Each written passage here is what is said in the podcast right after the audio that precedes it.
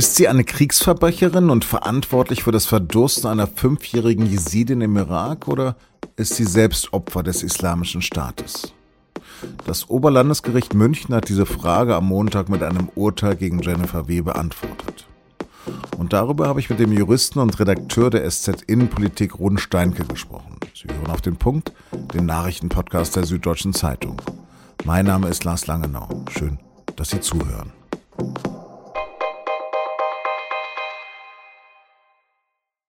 Es ist weltweit das erste Urteil wegen der Verbrechen des sogenannten Islamischen Staates gegen die religiöse Minderheit der Jesiden. Für die grausame Tat gab es zehn Jahre Haft. Zehn Jahre klingen nicht viel für das elendige Verdursten eines kleinen Mädchens. Das Kind und ihre Mutter wurden von Jennifer W. und von deren Ehemann als Haussklavin im irakischen Fallujah gehalten. 2015 ließ das Ehepaar das Mädchen dann mutwillig verdursten. Am Montag hat das Oberlandesgericht München jetzt das Urteil gefällt. Gerichtssprecher Florian Gliwitzki sagte, der Senat hat die Angeklagte unter anderem wegen einem Verbrechen gegen die Menschlichkeit mit Todesfolge in der Form der Versklavung und wegen mitgliedschaftlicher Betätigung in einer terroristischen Vereinigung zu einer Gesamtfreiheitsstrafe von zehn Jahren verurteilt. Die Bundesanwaltschaft hatte eine lebenslange Haftstrafe für die 30-Jährige aus Lohne in Niedersachsen gefordert. Ihrer Meinung nach hatte das Mitglied des Islamischen Staates tatenlos dabei zugesehen, wie ihr damaliger Ehemann das jesidische Mädchen bei sengender Mittagssonne in einem Hof angekettet und dort verdursten ließ. Wehrlos und hilflos war das Kind nach Ansicht des Gerichtes. Die Angeklagte habe von Anfang an damit rechnen müssen, dass das in der Sonnenhitze gefesselte Kind sich in Lebensgefahr befand. Zur Strafe fürs Bettnässen soll ihr Ehemann die Fünfjährige an ein Fenstergitter angebunden haben. Eine quälende Tortur, die laut Anklage zum Tode führte und gegen die W. nichts unternommen haben soll. Obwohl ihr das möglich und zumutbar gewesen sei. Das Gericht zeigte sich auch davon überzeugt, dass Jennifer W. der Mutter des Mädchens drohte, sie zu erschießen, wenn sie nicht aufhöre, um ihr Kind zu weinen. Außerdem seien der Angeklagten die menschenfeindliche Ziele und die Taten des IS bekannt gewesen, als sie sich der Terrororganisation angeschlossen hatte. Das betonte das Oberlandesgericht. Die Mutter des toten Kindes sei täglich geschlagen worden. Jennifer W. habe ihren Mann oft dazu angestachelt. Sie habe mit ihrer Mitgliedschaft im IS die Vernichtung der jesidischen Religion und die Versklavung des jesidischen Volkes unterstützt. Die Verteidigung hatte dagegen eine maximal zweijährige Haftstrafe gefordert, zeigte sich nach der Verkündung aber zufrieden mit dem Urteil. Jennifer W. selbst war nach dem Urteil fassungslos. Zugleich erhob sie dann selbst Vorwürfe gegen die Justiz. Der viel zitierte Satz im Zweifel für den Angeklagten kam in meinem Fall nicht zum Tragen, sagte sie. An ihr sollte offenbar ein Exempel statuiert werden für alles Unrecht, das unter dem ES geschehen sei. Über das Urteil und die Hintergründe habe ich mit meinem Kollegen Ron Steinke gesprochen. Ron Jennifer Weber offenbar geschockt von dem Urteil. Kann sie wirklich auf den Grundsatz im Zweifel für den Angeklagten gehofft haben?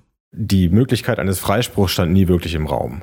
Also die Tatsache, dass in diesem Hof in Fallujah im Irak ein Kind gequält worden ist, die Tatsache, dass Jennifer Weder nicht eingeschritten ist, die war relativ klar. Die Frage, die auch ihre Verteidiger aufgeworfen haben, ist, ist das Kind wirklich ums Leben gekommen? Oder ist das Kind im Hof oder erst später im Krankenhaus ums Leben gekommen?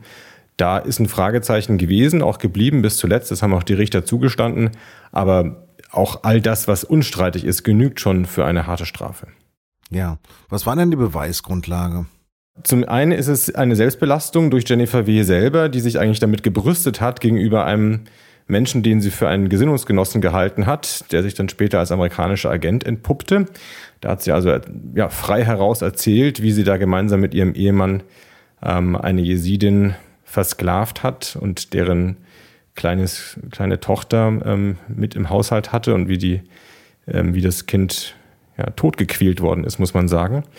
Ähm, und zum anderen hat die Mutter dieses ähm, getöteten Kindes ähm, die hat man ausfindig gemacht und die hat auch in München vom Landesgericht ausgesagt und hat also in aller Drastik diese, diesen Tag schildern können. Wie kann so etwas sein? Haben die die, haben die, die Jesiden nicht als Menschen wahrgenommen? Der ähm, IS, der sogenannte Islamische Staat, diese Terrormiliz, hat einen richtigen Völkermord gegen die Jesiden verübt. Die Jesiden, die aus Sicht der Ideologie des IS also keine äh, keine Gottfürchtigen sind, keine Menschen, die es verdienen, auf der Erde zu, zu bleiben. Ähm, es gab im Sinjar-Gebirge, also im ja, zentralen Siedlungsgebirge dieser Volksgruppe der Jesiden, ein Genozid 2014. Viele tausend Menschen sind bestialisch getötet worden. Und eigentlich die historische Relevanz dieses Prozesses in München ist, dass zum ersten Mal überhaupt ein Fall aus dem Kontext dieses Genozids vor Gericht gekommen ist. Also dieser Völkermord liegt jetzt sieben Jahre zurück und es ist noch nichts daran gesühnt. Ähm, bis jetzt zum ersten Mal eben Jennifer W. wegen einem ja vergleichsweise randständigen Sachverhalt, also wegen einer, ja, einer Szene eigentlich am Rande des Geschehens ähm, bestraft worden ist. Weißt du denn, ob es noch Folgeprozesse geben wird? Also der Ehemann von ähm, Jennifer W., Ex-Ehemann muss man sagen, also der IS-Kämpfer, mit dem sie in Fallujah im Irak zusammen war, der steht noch in Frankfurt vor Gericht. Wenn das jetzt so weiter fortgeführt wird von der deutschen Justiz, dann wird auch der verurteilt werden. Ähm, aber ansonsten ist da noch eine ganze Menge unaufgearbeitet. Und wenn wir davon sprechen, dass hier mehr als 5000 Menschen einem Völkermord zum Opfer gefallen sind und ja, Tausende von Tätern letztlich ungestraft rumlaufen, dann ist klar, dass es nur ein kleiner symbolischer Anfang gewesen ist. Wie kann man bei 5000 Menschen von Völkermord sprechen? Äh, Völkermord bestimmt sich nach einer Absicht. Die Absicht, eine Bevölkerungsgruppe ganz oder in Teilen auszulöschen. Ähm, das ist schon in dem Moment verwirklicht, indem man eine kleine Zahl von Menschen getötet hat mit diesem Plan im Hinterkopf. Und 5000 Menschen ist nun auch gar keine kleine Zahl, ist eine sehr, sehr große Zahl und ein wirklicher Einschnitt auch für die Geschichte dieses ohnehin ähm, ja, ziemlich mit einer tragischen Geschichte gestraften Volkes. Was weißt du denn über die Frau? Wie ist Jennifer W. denn überhaupt zum IS gelangt und wie ist sie wieder raus?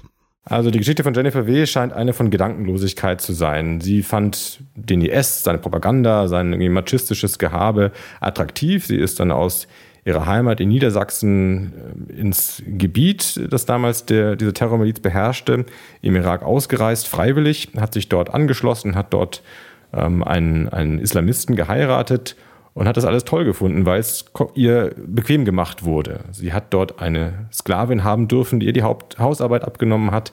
Sie hat dort, äh, ist dort versorgt worden und sie hat dort Macht bekommen. Also nach dem, was sie selber ausgesagt hat, durfte sie mit der Waffe einer, ähm, ja, so eine Art Patrouille, so eine Art Miliz von, von, von Frauen angehören und andere Frauen äh, maßregeln, wenn sie sich nicht an die Sittlichkeitsgesetze äh, gehalten haben. Weißt du, ob sie Mutter ist?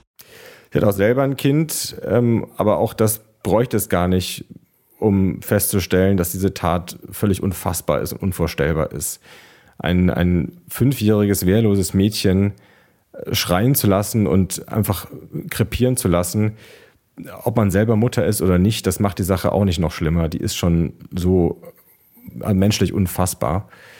Ähm, und das ist der Vorwurf, sie hat sich nicht gerührt, sie hat sich nicht geregt. Sie hat diese Schreie gehört, sie hat mitbekommen, wie ein Kind einen qualvollen Tod stirbt und ist einfach gleichgültig geblieben. Ja, wenn du das jetzt beurteilen solltest, ist sie denn selbst also eine Kriegsverbrecherin, wie du es sagst, oder ist sie selbst auch Opfer des islamischen Staates?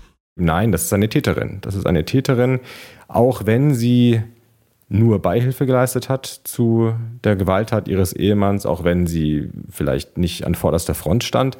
Aber solche Leute, die mitgelaufen sind, die mitgemacht haben, die auch nicht Nein gesagt haben oder nicht eingeschritten sind, solche Leute, mit denen stand und fiel auch der islamische Staat. Und solche Leute haben einen großen Anteil an den bestialischen Verbrechen. Das soll man nicht kleinreden.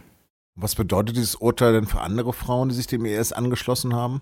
Es ist die Warnung, dass man sich nicht darauf rausreden kann, man hätte ja nur für einen IS-Kämpfer gekocht, man hätte nur irgendwie den Herd warm gehalten, sondern mitzumachen, mitzuprofitieren auch von Ausbeutung von Sklavinnen, das ähm, bedeutet, dass man Schuld auf sich lädt. Und ähm, wenn das dieser Prozess jetzt Leuten vor Augen führt, dann wäre das, wär das schon ein, eine, eine, gute Lektion.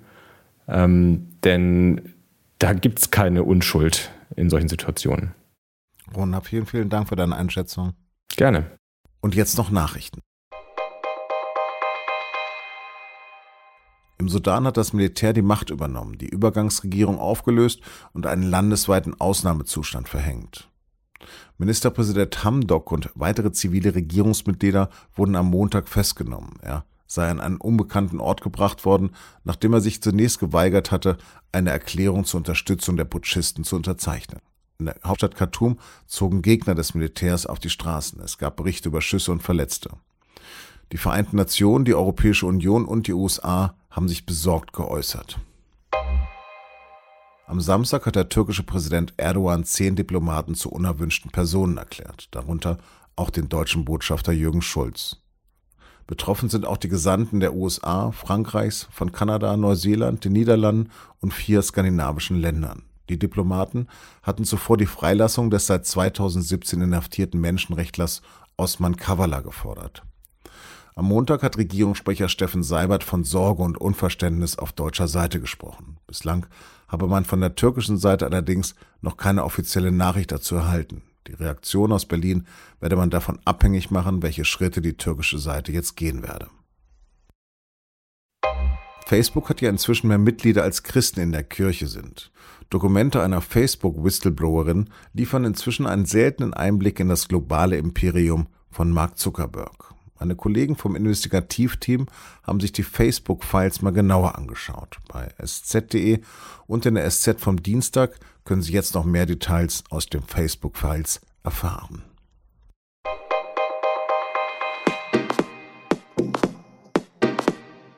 Bayern und Fußballnationalspieler Joshua Kimmich will sich gerade nicht impfen lassen. Er habe persönlich noch Bedenken, gerade was fehlende Langzeitstudien angeht.